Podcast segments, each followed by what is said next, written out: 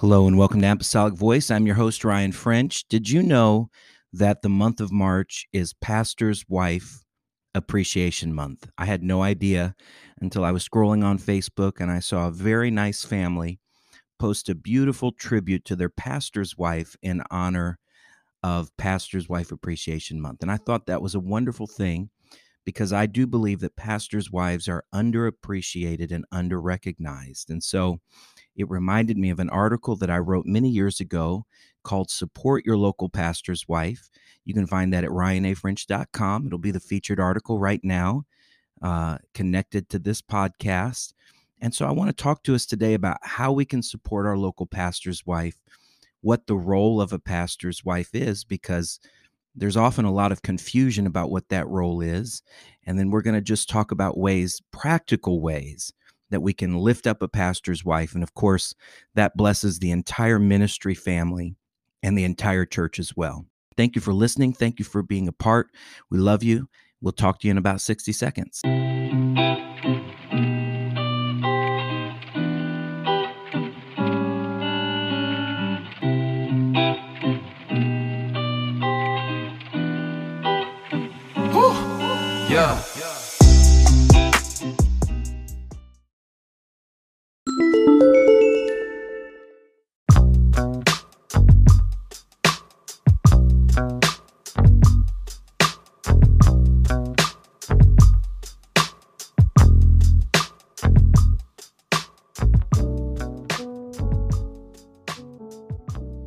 Welcome back and happy Pastor's Wife Appreciation Month. We're coming in on the tail end of it.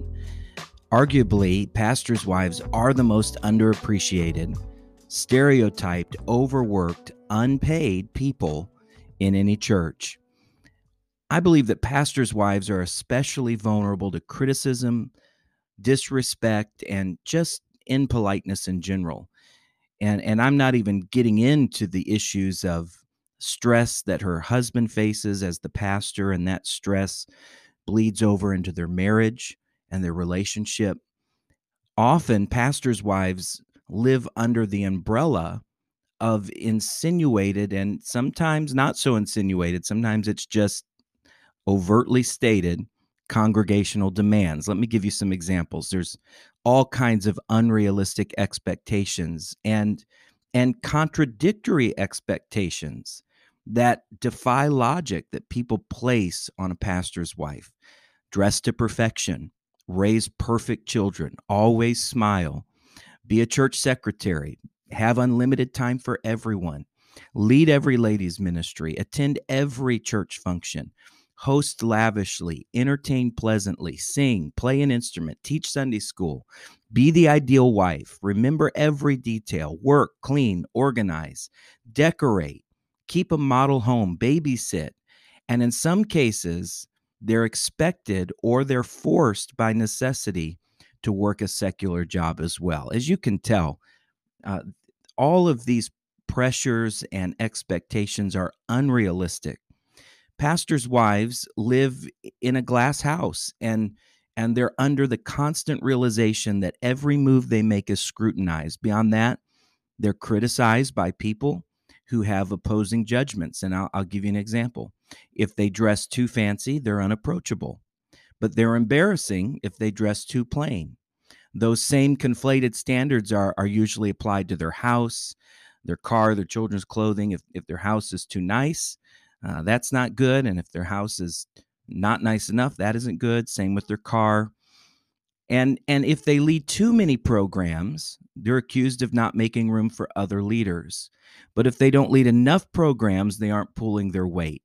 And, and this is especially true if they're musical. Music programs and music departments in any church are always fraught with their own pressures, expectations, and, and struggles, to say the least. But that's another podcast for another day.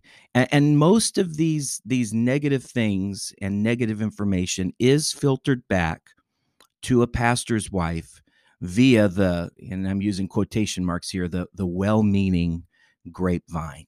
You might think that your criticisms and and um, constructive criticism that you give privately of a pastor's wife, you might think that that never gets back to her, but I promise you it, it does. It it finds a way to get back. So to be very clear, there are many blessings and benefits that come along with being a pastor's wife. I'm not trying to turn the role of a pastor's wife into a, a victim. I know it kind of sounds like I was. It's definitely not a a victimized role. It can be in very very toxic situations, but normally it's not. There there are perks that come with being a pastor's wife, just like there are perks that come with being a, a preacher's kid. But there are also problems that come along as well. In ideal situations, pastors' wives are treated with extra courtesy, respect, kindness. They receive generosity, grace, understanding, and special consideration. Usually in a church, there, there's a mixed bag of goodness from some people and ugliness from others towards the pastor's wife. I pray that kindness always outweighs the criticism towards pastors' wives because if it doesn't, there is tremendous emotional pain inflicted on a pastor's wife's heart. It goes without saying that this also impacts her husband's ability to minister effectively. The spoken and unspoken pressures take a toll, and, and usually there's very little external evidence. What I mean by that is they're not going to wear it on their sleeve most of the time. They're not going to have a a sign that they walk into church with that says, you know, I've I've been mistreated this week. I've been lied about this week. I've I've had uh, incredible pressure on me this week. No, they they they take it with a smile and they do their best to to hide the pressure that they feel, but it manifests itself in in other ways. And I've spent my whole life in and around ministry. So I, I know this to be true instinctively. I'm a preacher's kid. I grew up in a preacher's home. But I don't just know this anecdotally. Surveys do corroborate what I've what I've understood to be true, uh, just instinctively throughout my life. So I want to give you some of these stats, and I know stats cause us to fall asleep, and I don't want you to snore. Don't get too comfortable, but these stats are are staggering. They really are, and and we should look at them. They they highlight the stress that pastors' wives feel in their role.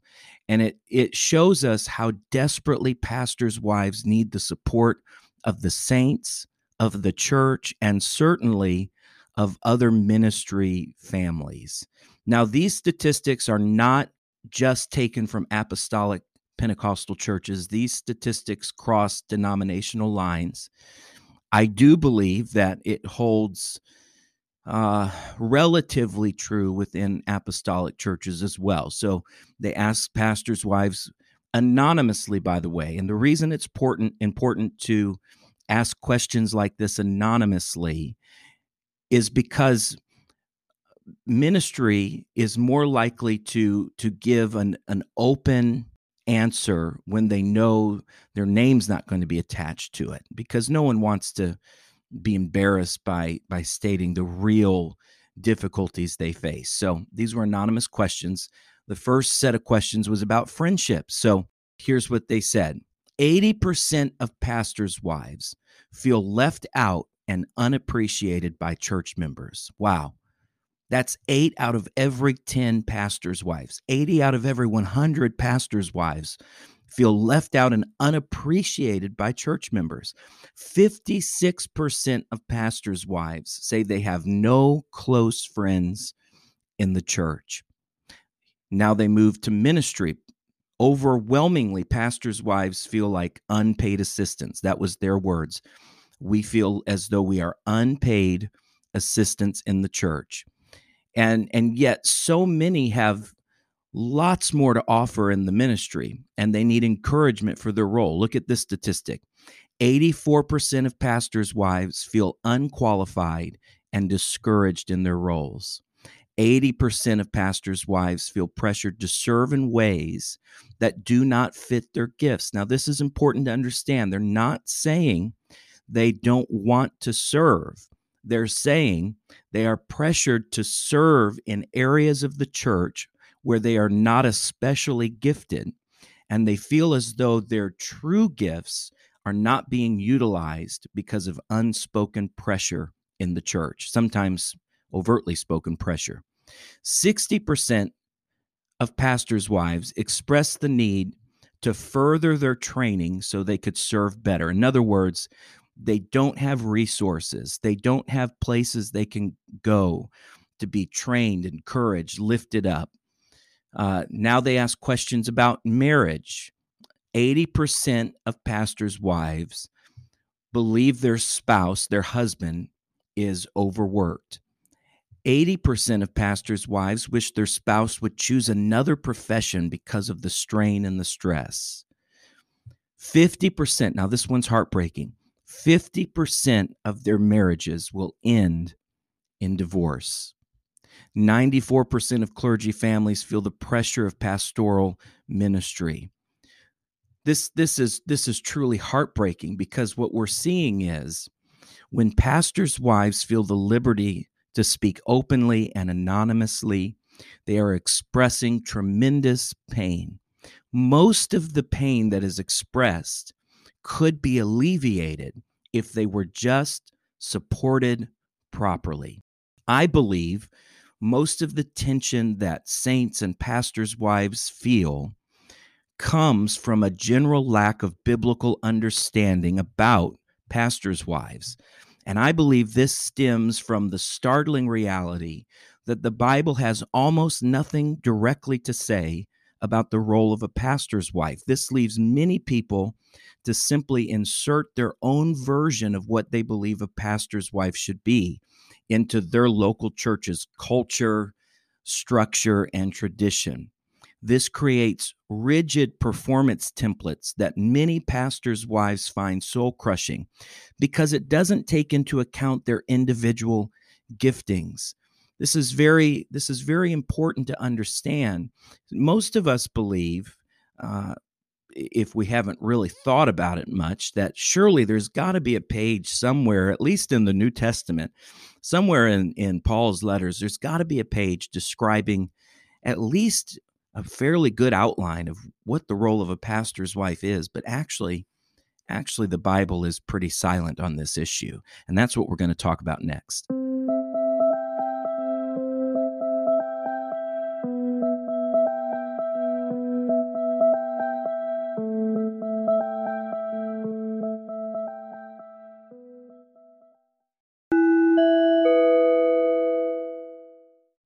I know commercial breaks are frustrating, but I do want to pause and let you know you can financially support this apostolic Pentecostal programming by giving as little as 99 cents a month. You can give $4.99 a month or even as much as $9.99 per month by going to www.anchor.fm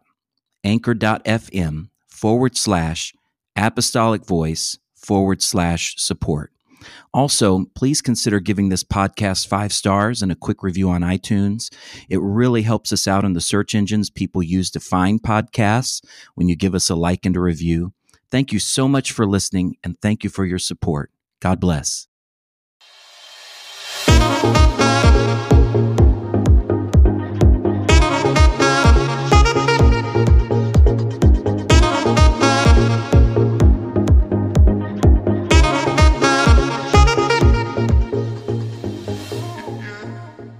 Okay, welcome back. What is the role of a pastor's wife? What is the role? You know, the Bible doesn't provide explicit teaching on the role of a pastor's wife. Now, that doesn't mean it denies a pastor's wife a ministry role within the church. Listen, there are all kinds of essential ministry roles in local churches that the Bible doesn't spell out instructions for. Outreach director, student pastor, Sunday school director, children's ministry director, secretary. To name that's just to name a few. We have all kinds of ministries that are valuable, viable ministries in the local church, but the Bible doesn't give us a template for them. The same is true with the pastor's wife. So the biblical role of being a pastor's wife is best understood from what scripture teaches about being a woman, a wife, a mother, and a follower of Christ, a Christian, with her own unique God given gifts. Now, listen to this very carefully. This is going to rub some people the wrong way. Biblically speaking, a pastor's wife's primary role is to be the wife of the pastor. I know that sounds a little too simplistic, but that is her first role in God's eyes. And I'm going to say it again because it's so important. Biblically speaking, a pastor's wife's primary role is to be the wife of the pastor. Let your pastor's wife be a wife. And let me just go ahead and add this early on. Let her be a wife and a mother first, or a grandmother, or whatever the case may be. Let me take us to Genesis chapter 2, verse number 18, and we're going to answer the question what's a help helpmeet? What's a help helpmeet? Because, as I said a moment ago, to understand the role of a pastor's wife, we first have to define the role of womanhood in general. So here we have in the book of beginnings, Genesis, and the Lord God said, It is not good that the man should be alone. I will make him and help me for him. And then skip down to verse 24. Therefore shall a man leave his father and his mother and shall cleave unto his wife, and they shall be one flesh. Help me, help me. What is a help me? That's a hard one because in in a modern English context, we struggle to carry that that language over into our our way of thinking. In the Hebrew, the word for helper or helpmeet in the King James is is actually the Hebrew word azer, and it's always used in the Old Testament in the context of vitally important and powerful acts of rescue and support. The majority of its 21 occurrences in the Old Testament depict God helping humans. So they're descriptions of God.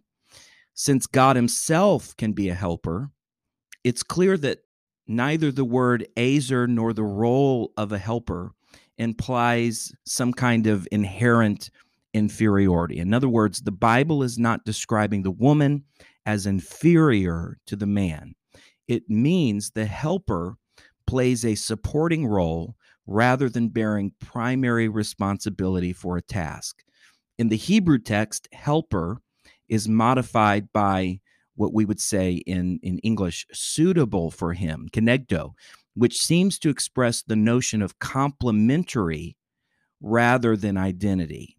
The help looked for isn't just assistance in the man's daily work or the procreation of children, even though these things are included. But the mutual support companionship provides is what the word a suitable helper for him means. It denotes function. So, a helpmeet is designed as the perfect counterpart for the man. The woman was neither inferior nor superior, but she was alike and equal to the man in her personhood, while different and unique in her function. The function of Eve was not less valuable to the maintenance of the garden or the furthering of humankind, but the shared responsibilities involved each, both Adam and Eve, accomplishing different but complementary tasks. The Hebrew usage of the word azer denotes far more than the English term helper can offer because the term indicates an indispensable companion. I'm reiterating this because it's so important. Defining the specific divinely inspired purpose for a woman is vital for understanding her role as a wife because the two are unmistakably linked, they're intertwined. In light of Genesis 2:18, a pastor's wife is called to be an indispensable companion and helper to her husband, meaning a pastor's wife's role will gradate, it will change based on the particular strengths, needs, and personalities of the couple in their oneness of flesh. So, in any marriage, and certainly this this applies to a pastoral marriage two people bring their different personalities into the marriage their their different strengths and their needs And of course, there, there are different weaknesses as well. And so when a couple, a pastor and a pastor's wife, when they come together in marriage, the role of a pastor's wife will be different based on her strengths, based on the strengths of her husband, and vice versa. This is very, very important. Now, of course, we understand a pastor's wife must adhere to the same biblical standards as all other Christian women. She serves God and family while leading in various influential roles. That's a Proverbs 31 woman. Her virtue is praiseworthy.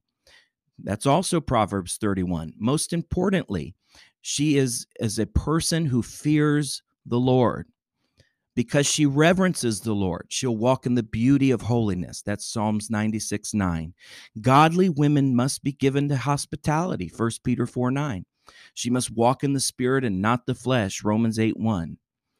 And, and now that we've kind of given a very basic biblical template of womanhood and, and being a wife, we can discuss practical ways to support your local pastor's wife understanding that we should value her unique gifts as well as her husband's unique gifts and help them to complement one another and help a pastor's wife find the role for her in the church that is the most effective, fulfilling, and also the role that would do the most good for the church and her family and for her as well.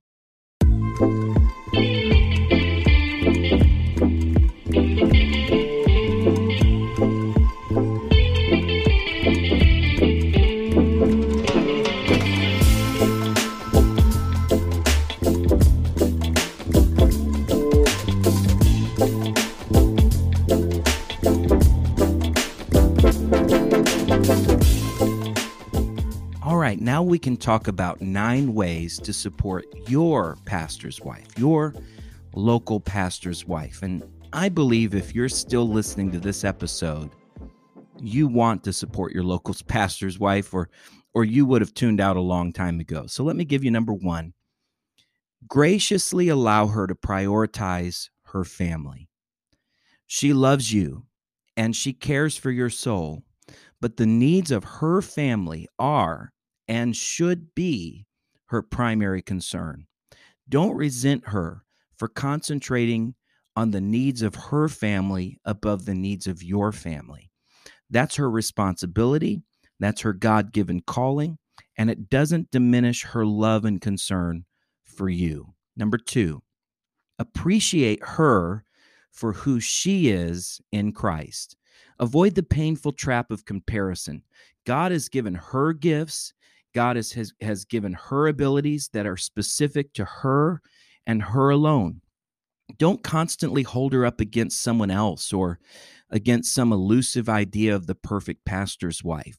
Certainly don't hold her up against a pastor's wife that you've never even sat under, but you admire in some way. It's okay to admire another pastor's wife, but just recognize you don't really know her and you don't really know her gifting your pastor's wife has different giftings, and you should appreciate her for those. Number three, celebrate her strengths and be understanding of her weaknesses. She strives for perfection and excellence. I promise you, she does. She strives. But like everyone else, she will not always obtain it. Rather than exploit or criticize her weakness, do your best to lift burdens off her shoulders that don't fall within her areas of expertise. If uh, if you can help lift her up in areas where she's not strong, that will give her the freedom to thrive in areas where she is strong. Don't just pounce because she has areas that aren't perfect. Instead, celebrate the areas where she is very talented. Number four, give her the benefit of the doubt. This one is so important. Give her the benefit of the doubt just as you would have others do for you. Don't assume the worst. Don't don't assume that uh, that your perception is reality. Maybe uh, maybe you thought that she slighted you, but in reality, uh, there was something heavy weighing on her mind, and she was trying to get to a meeting that she knew was going to be very very stressful.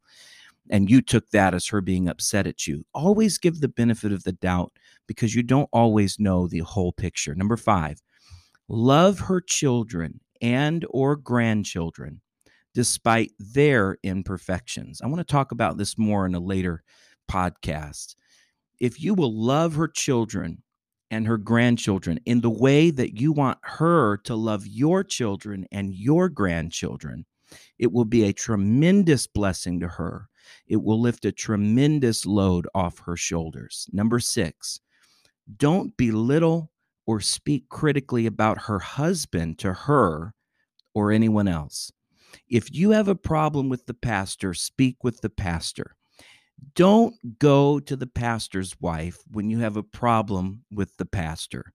This is a, well, it's unbiblical, uh, it's unethical, and it's unhelpful. If you have a concern that you need to speak to the pastor about, speak to the pastor about it. Number seven, refuse to speak critically about her behind her back. If someone else tries to speak negatively about your pastor's wife, kindly remove yourself from the conversation. Idle words almost always filter back to the offended party. If you have a legitimate grievance against your pastor's wife, if you have legitimate constructive criticism that you'd like to give in love, if you have a real concern, broach it with her privately. Approach her with kindness, approach her with love, and do it in a way that will build her up and not tear her down. Number eight, advocate on her behalf and speak positively into her life at every possible opportunity. I promise you, your pastor's wife doesn't receive nearly as much positive affirmation as you think she does. Choose to be an encourager, not a discourager in her life.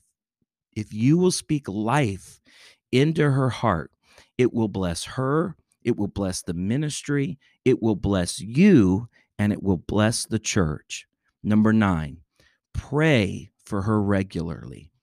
Intercede with God to give her strength. Your prayer cover will have a tremendous spiritual impact on her heart. This is probably the most valuable thing you could do for your pastor's wife and your pastor and his family. But don't just pray for your pastor, pray for your pastor's wife as well, that God will help her and bless her. A pastor's family is the first line of defense against the church.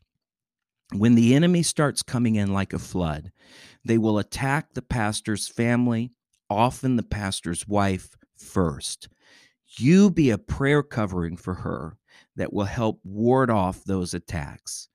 These are nine things that you can do right now. You can start doing these nine simple things right now. Write them down in your Bible. Read them over and over again. Go to ryanafrench.com. Look for the articles. Uh, support your local pastor's wife. Write down, read these nine things you can do.